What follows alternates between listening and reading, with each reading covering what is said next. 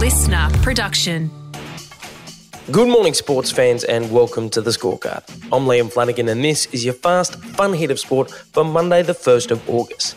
Today, while the Aussie media could drive our golden boy out of the pool, the AFL investigates claims of racial vilification against Blue Star, and our World Cup hero saves the day again. But first, we're headed to Birmingham. The Commonwealth Games are well and truly underway, and. Whoops. Sorry, I've just set up an auto alert for whenever Australia wins a gold medal, and. Wow, there's another one. Okay. Seriously. You know what? I'm just going to turn that alert. I'm going to turn that.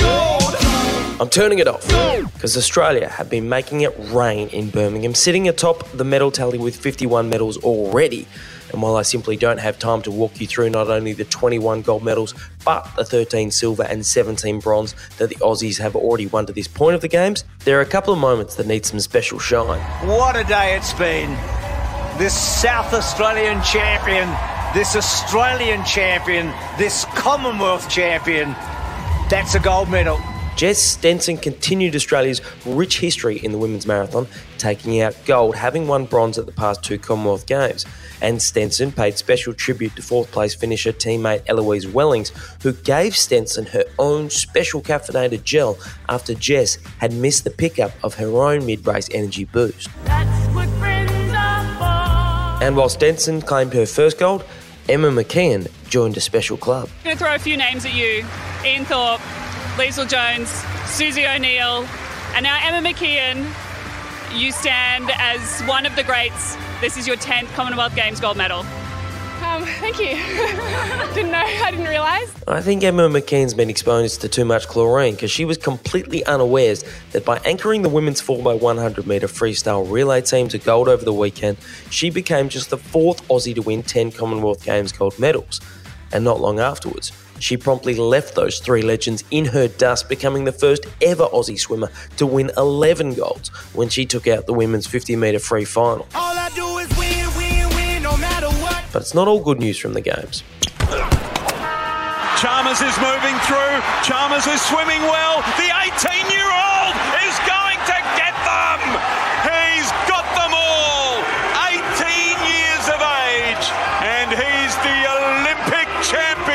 Six years, count them. Six years. That's all it's taken for sections of the Australian media to take Kyle Chalmers, our gold medal winning superfish from the Rio Olympics, and make him consider quitting the sport. It took all my courage and all my energy just to stand behind the blocks and swim this morning. Um, it's not something that I that I wanted to do. Um, it's not something that I wanted to go through. To be honest with you, I've been so excited for this moment for such a long period of time and for how it's unfolded. Um, yeah, definitely makes me me question my future in the sport. Australia's official Com Games broadcaster Channel 7 speaking to Chalmers after his heat of the 100 metre freestyle about his current state of mind.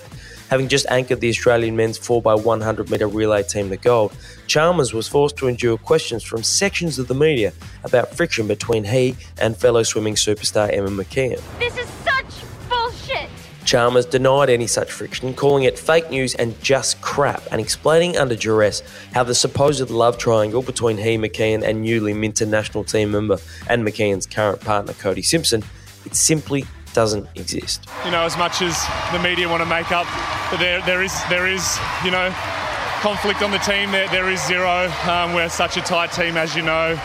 We've been away for such a long time now. We're like brothers and sisters. So I enjoy being part of the team. Uh, I enjoy being a senior part of the team, and I hope that this time I've been able to inspire and help a lot of the, the younger guys on the team get through to this point. Chalmers has received support far and wide from not only current teammates but former teammates as well. After he posted a disarmingly honest description on his social media about his state of mind after the relay win, insisting that what should have been a very special night ended up being his least favourite moment in the sport. And if we expect these sort of world beating performances from our athletes, it's not unreasonable that the athletes can at least expect accuracy from the media that cover the sport. Last week, the NRL had to deal with Manly's pride jersey drama. This week, the AFL has its own exclusion problems. Fogarty braces them aside,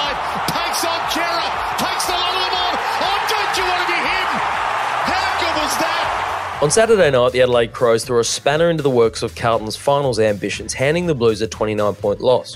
But it wasn't the throwing of spanners which caused the biggest issue. A racism scandal has erupted in the AFL with a Crows fan accused of hurling outrageous abuse at Carlton's Adam Saad. Sadly, a clearly uneducated Crow supporter has decided to vilify Carlton star Adam Saad with a taunt that doesn't need to be reshared.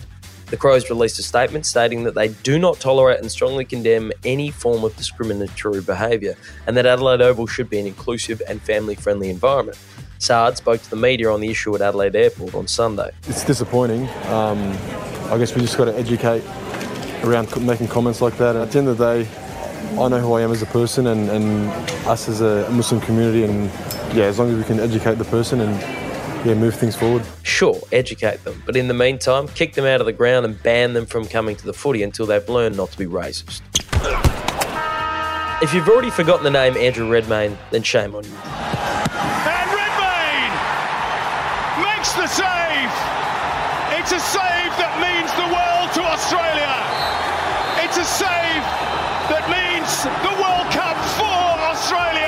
Redmayne, aka the Grey Wiggle, known universally for his dancing slash goalkeeping heroics that saw Australia qualify for the Qatar World Cup after defeating Peru in a penalty shootout, has showed that what works at the international level can also be effective at the domestic level. Andrew Redmayne, as we see the mind games already, standing off to the side, making Jason Cummings wait.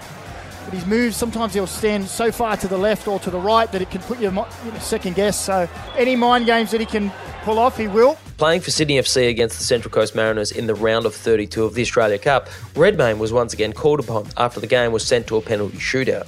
But surely by now, penalty takers everywhere have devised a plan for Redmayne's hot shoe shuffle tactics. Jason Cummings up against Andrew Redmayne. Possible Socceroos teammates at the World Cup. Redmayne goes the right way. It's advantage Sydney FC. Nope, it still works. Redmayne helped send Sydney FC into the round of 16 for the tournament and at the same time send strikers around the world back to the drawing board. And that is your fast fun hit of sport for today. I'm Liam Flanagan. Catch you tomorrow on the scorecard. LiSTNR.